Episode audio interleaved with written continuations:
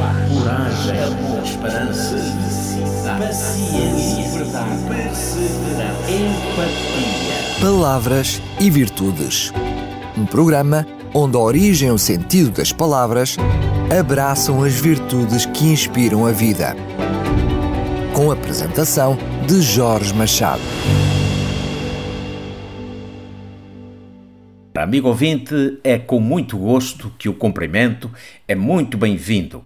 Oferecemos-lhe palavras e virtudes, um tempo de reflexão onde descobrimos o significado e a importância das virtudes na vida e no cotidiano de cada um de nós.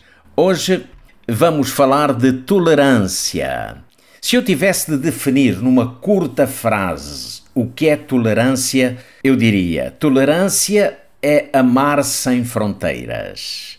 A palavra tolerância, no latim tolerantia, originou-se a partir do verbo latino tolerare, que traduz a ideia de acolher ou dar suporte, no sentido de aceitar a diferença ou admitir o contraditório sem uma reação agressiva ou defensiva.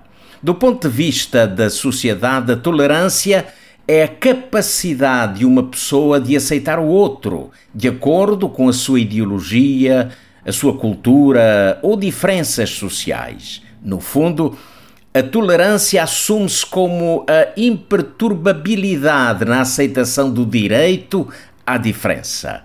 A tolerância, como é vista na sociedade atual, demorou seu tempo a ser eh, plenamente entendida e também aceita. Nem sempre se lhe atribuiu o significado e a importância que hoje tem.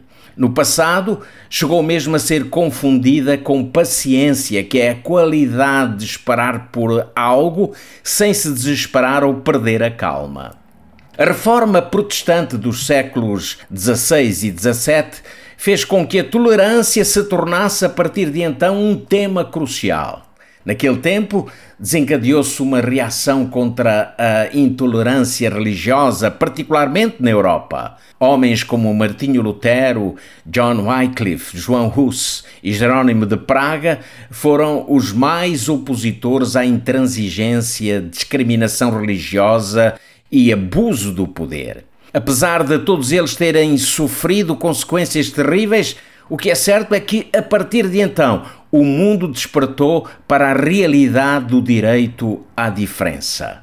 Mas eh, só muito mais tarde começou a dar-se ênfase à tolerância religiosa como atitude necessária para a convivência entre pessoas de religiões diferentes. Longe de qualquer conceito ecuménico, a tolerância religiosa, na sua essência, valoriza o respeito pelo direito à diferença e a aceitação da pessoa, independentemente da sua profissão de fé. Deste modo, a tolerância está ligada ao direito e à liberdade. No entanto, Apesar de tudo, a intolerância persistiu através dos séculos e de várias formas, não só no que diz respeito à religião, como também às etnias e às liberdades de pensamento e expressão. As intolerâncias atingiram níveis impressionantes durante o século XX, quando o regime nazista de Hitler perseguiu milhões de judeus e outras etnias por ele indesejadas. Uma perseguição que ficou conhecida na história por Holocausto, o genocídio nazista que fez milhões de vítimas. Na altura viviam na Europa cerca de 9 milhões de judeus. Desses, dois terços foram mortos durante o Holocausto. Foram assassinadas mais de um milhão de crianças, 2 milhões de mulheres e 3 milhões de homens judeus. Alguns anos após a Segunda Guerra Mundial, Estávamos por volta do ano 1948. Foi eh, nessa altura assinado um tratado pelos países membros da Organização das Nações Unidas com o propósito de salvaguardar e promover, pelo ensino e pela educação, o respeito pelos direitos e liberdades de cada indivíduo. Documento conhecido como a Declaração Universal dos Direitos Humanos subsiste até hoje. No entanto, tem sido muitas vezes ignorado e desrespeitado até em países que o subscreveram.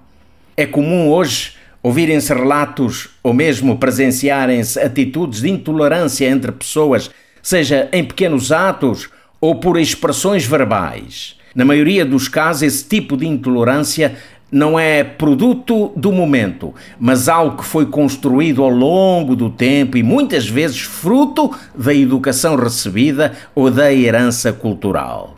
A tolerância não é subserviência. Não significa estar sempre de acordo com tudo e com todos, mas significa que, mesmo não estando de acordo, podemos admitir e respeitar a diferença ou a opinião do outro. É sempre possível discordar com cordialidade e com respeito. É importante, amigo ouvinte, entender que a verdadeira tolerância é uma ideia profundamente cristã e deriva dos princípios da palavra de Deus. Jesus foi o grande exemplo de tolerância para a humanidade. O respeito pela dignidade humana estava sempre presente enquanto servia com amor ao mais necessitado. Exaltou pelo exemplo o princípio da equidade e da fidelidade, e ele próprio era a verdade.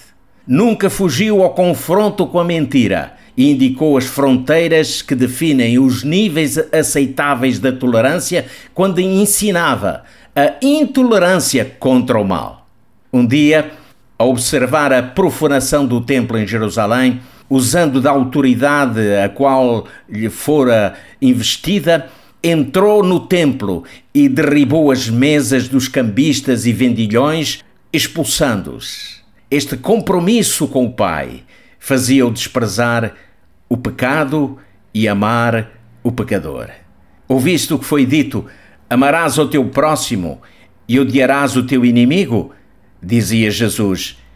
Eu, porém, vos digo: amai os vossos inimigos, bendizei os que vos maldizem, fazei bem aos que vos odeiam, orai pelos que vos maltratam e vos perseguem, para que sejais filhos do vosso Pai que está nos céus. Aqui Jesus Cristo indica-nos uma nova forma de pensar e proceder. O que fora dito aos antepassados era de certa forma incompleto. Porém, agora, há algo novo que nos conclama a fazer muito mais do que simplesmente tolerar o próximo. Somos chamados a amar sem fronteiras. E é assim que eh, chegamos ao final de Palavras e Virtudes. Acredito que é sempre um prazer estar consigo. Vamos marcar novo encontro para muito breve. Até lá, fica o meu abraço de muita amizade. Coragem, amor, esperança, paciência, verdade, perseverança, empatia. Palavras e Virtudes. Um programa onde a origem e o sentido das palavras abraçam as virtudes que inspiram a vida. Apresentação de Jorge Machado.